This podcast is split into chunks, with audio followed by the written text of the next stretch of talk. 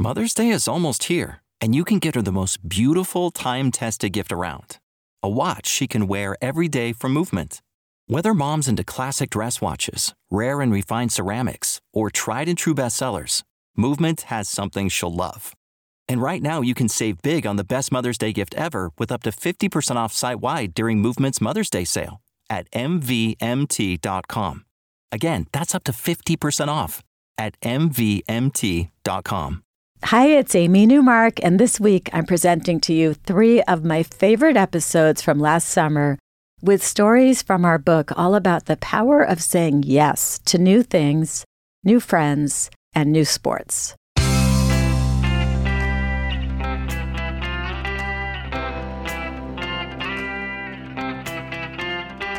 Changing your life one story at a time. This is the Chicken Soup for the Soul podcast with Editor-in-Chief Amy Newmark. Hey, it's Amy Newmark, and it's Friend Friday. And today I am excited to introduce you to Randy Collins, who is pretty well known in the LA area for being on the USC lacrosse team and being twice as old as his teammates. Randy wrote about his journey from being a Marine to being morbidly obese to getting back in shape and then becoming a USC lacrosse player and PhD candidate. And he put all of this in a new story that we've published in Chicken Soup for the Soul, The Power of Yes. So Randy, welcome to the Chicken Soup for the Soul podcast. Thanks, Amy. It's such a pleasure to be here. It's so much fun. So we're pre-recording this a few days before it actually comes out. And you are talking to us via Skype from London. What are you doing in London? You know, it's a strange phenomenon. I had a daughter. I blinked, and then she was in college abroad, and so she's been here for 2 years, and we've made a father-daughter trip every year since. And so I'm picking her up in London, and we're headed to Israel and Jordan for about a week. Oh wow! And you're picking the hottest time of the year. Well, it was in between semesters for both of us, so it worked out. That's true. I forgot you're in college too. In a sense, you're in grad school. That is pretty funny. You have children in college and you're on the college team. Well, let me give a little background on you before we get started. Randall Collins, who goes by Randy, is the emergency manager for the city of El Segundo in California. And he's president of this organization called the All Hazards Incident Management Teams Association. You'll have to tell us what that is. And he's also a doctoral candidate at USC. And in the past, he has held positions with American Humane, which Chicken Soup for the Soul works with very closely. He's also been with the Indiana Department of Homeland Security, of course, with the Marines. And he already has a Master of Leadership degree from USC, but now, of course, he's going for that PhD. So let's talk about your incredibly interesting history and how you got where you are today. Start us off with the Marines.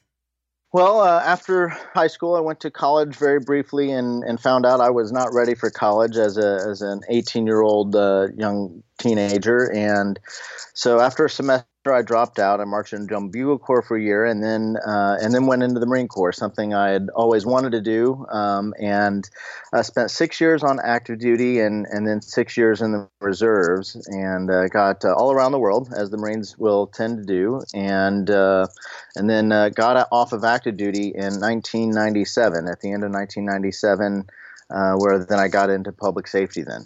Then you said that in 2013, you were diagnosed as morbidly obese, which is hard for me to believe since I've seen you since then. And you still look like a Marine with the great posture and everything. So I don't know how you got there and then came back out, but tell us what happened with that. Sure. So I've always struggled with my weight. Even in the Marines, I was always pushing my weight limit. But then, you know, once you have a family and life interrupts your ability to exercise as effectively, and the weight just kept coming on. And even though I was still very active, I still ran a lot, I still worked out a lot, and that sort of thing, the weight just kept coming. And then I continued to have a doctor over many years that told me I need to lose weight, I'm morbidly obese, and that sort of thing. And then my sister had bariatric surgery because as she and I share this heredity or hereditary gene that keeps weight on us, I suppose. She had great success with it. And so then I said, I want to try that. All right. So you had bariatric surgery. You lost, 100 pounds? Well, once I had the surgery, I started running a lot. I was just running anywhere from 6 to 10 miles a day, and the weight just dropped off. And the problem with that was I started to get a little too skinny, and I had to shallow up my running a little bit and work in some weight training there just to build some muscle back. But it was a great opportunity to get in shape. And then my understanding is that's when you started playing lacrosse, and you were already in your 40s, and all the other lacrosse players started when they were more like 10 or 12. Sure. Yeah, I first picked up a lacrosse stick in 2013, and at the time it was a means to just really bond with my son, who was playing in high school at the time. And obviously, the first time you pick up a lacrosse stick, you're no expert, that's for sure. And I really thought, man, this is way harder than it looks like. So playing around with my son for a couple years, never in 2013, though, did I think 2 years later in 2015 would I be playing for USC as a grad student.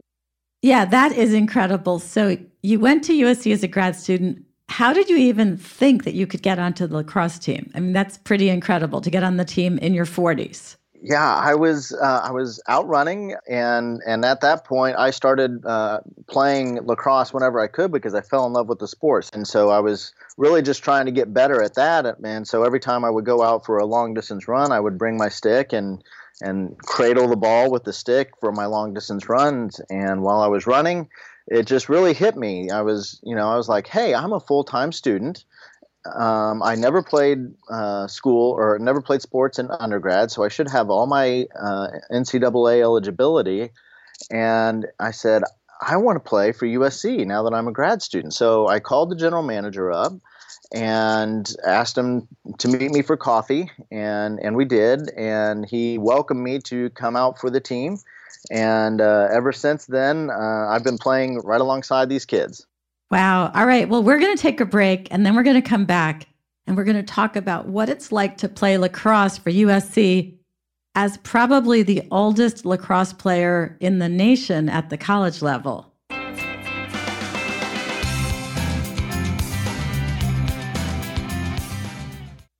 Say goodbye to your credit card rewards. Greedy corporate mega stores, led by Walmart and Target, are pushing for a law in Congress to take away your hard-earned cash back and travel points to line their pockets. The Durbin Marshall credit card bill would enact harmful credit card routing mandates that would end credit card rewards as we know it. If you love your credit card rewards, tell your lawmakers, hands off my rewards. Tell them to oppose the Durbin Marshall credit card bill. All right, we're back with Randy Collins, the oldest member of the USC lacrosse team, who's starting his fourth season on the team this academic year. So, Randy, let's talk about how people treat you on the team. Do they think you're the coach? Do they treat you like you're just one of the guys? Or do you end up being more like an advisor to your teammates or like a father figure? There are a wide range of roles that I play on the team for sure. The new kids, when they come around and if they haven't heard of me, then I inevitably get asked the question, am I a coach? Or anybody that even on the other teams, when they see me, I get questions that range for, are you a coach? We were shaking hands after a game one night or one time with one of the other teams, and I got a question of, dude, how old are you? So I definitely get that range of people recognizing I'm older and wondering how I'm doing what I'm doing. I definitely have a paternal role where I don't mix it up as much as the kids do with their college age shenanigans and that sort of thing, and just kind of sit back and advise. But at the end of the day, a lot of them have been playing lacrosse much longer than me, and oftentimes are coaching me as to where I need to go on the field or how I need to shoot better or what other kind of tactics, if you will, I need to employ in my game. So it's a wide range. Do people recognize you in LA? I mean, I know they see you all suited up on the field, but I didn't know if they recognized you off the field? Not unless they actually know me. I still play in the pickup leagues and also play on a master's team. That's for 35 and older, and we do some tournaments and things like that. And the people that obviously the lacrosse people know me and know that I play for USC and know that it's a unique thing. In some ways, I've been somewhat of a trendsetter because there's been others very similar to me, still younger, but have now picked up and play for one in particular is CSU at Long Beach has a team, and a friend of mine is playing there at the age of about 35. Yeah, I think a lot of people who are in grad school, it probably hasn't occurred to them that they still have NCAA eligibility. For sure. And when they recognize that, whether they've played before or not, they really take advantage and go out and play. So it's a good time to see some of them out on the field too. So your kids are the same age as your teammates. What do your kids think of you playing college lacrosse? Well, for sure, they're a little scratching their head, figuring out how did this even happen. But they're very supportive. They're very proud to go out and say, "Hey, my dad plays lacrosse." And when I'm with them and I hear them telling the story, it's with a little sparkle in their eye and a little bit like, "Oh yeah, we're not lying to you. That's truth. We're not pulling your leg." So it's funny to see them talk to other kids that way. I watched a bunch of videos of the team and, watched you playing and watched the announcers talking about you. Do the announcers just talk about you in a matter-of-fact way, or do they kind of call it out when they're announcing the games? I can't tell you that I know what the announcers say because I can't hear I don't see the TV version, and then when we review film, it's without announcers, so I can't say I've ever really heard the announcers, but I do know my freshman year we were playing against Arizona State University in the playoffs, and all of a sudden, I just kept hearing this guy, put number zero in, and that's my number. And I couldn't figure out what was going on. And later, after the game, I went over to see what was happening. And he had been with a friend of mine, heard my story, and he was actually a parent of Arizona State, but he was rooting for me because he just thought, hey, that's so cool that this 43-year-old was out there playing with the kid. So you're looking at your last season now? Is that what's coming up for this 2018-19 school year? It is. It's my last season. Everything worked out perfectly with my schooling, going into grad school and starting when I did, and then I'll be walking next May for my doctorate, and going through grad school and then through my doctorate all at the same time allowed me 4 straight seasons of USC lacrosse. That is great. What's your doctorate going to be in? My doctorate's in organizational change and leadership from the Rossier School of Education at USC. And now you still specialize in like emergency management and disaster relief, right? Which is what you also did for American Humane. Yes, I absolutely do. As the emergency manager for the city of El Segundo, my job is really to prepare that city for disaster. And then, as you mentioned, I have the nonprofit, the All Hazards Incident Management Teams Association, and that association exists to inspire excellence in incident management. We work with a lot of first responders that are on teams that go out and manage disasters and large-scale emergencies, and we try to set standards for them to abide by so that we know that they have the competency and can be very efficient at dealing with the many disasters that we see, from the wildland fires to the hurricanes that's been plaguing us so much in the last couple of years. Yeah, so we're recording this August 8th, and I'm going to ask you about wildfires, so that's why I'm specifically saying what day we're recording this. So is El Segundo one of the cities that has to deal with a lot of the fires? It is not. I'm thankful that the city of El Segundo has no wildland fire threat. We're surrounded by LA. We're right next to LAX, and so we don't have a wildland fire threat. But our fire department very regularly sends out strike teams to support other fire departments at fires across California.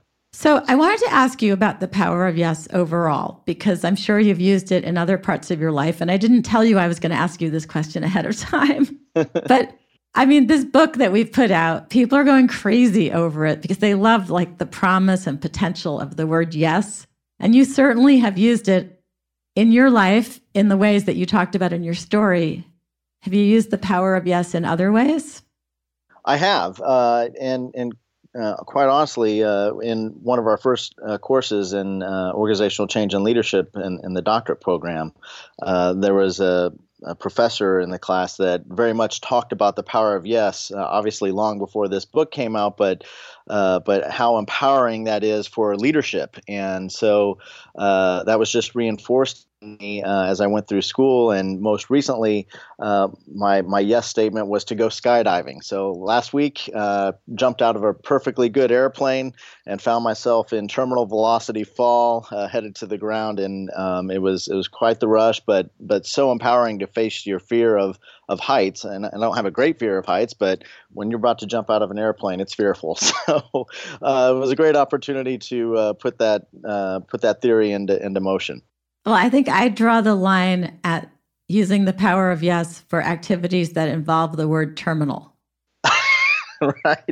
Right, especially in that one, for sure. I did jump off a 1,000-foot cliff and paraglide, so I did that, but that's okay. That's a lot closer to the ground than jumping out of an airplane. Yeah, it was a lot of fun, though. It was a lot of fun. Well, Randy, I want to thank you so much for joining us today. I hope you have a great last year of your grad school, a great last year on the USC lacrosse team. And I really appreciate you joining us from London in the middle of your father-daughter trip. Well, thank you so much for having me. It was a great pleasure. And everybody, thanks for listening to the Chicken Soup for the Soul podcast today. If you'd like to read Randy's story, check out our new book about the power of yes, and come back next week for more inspiration as we head into Labor Day and think about making a fresh start after the summer is over.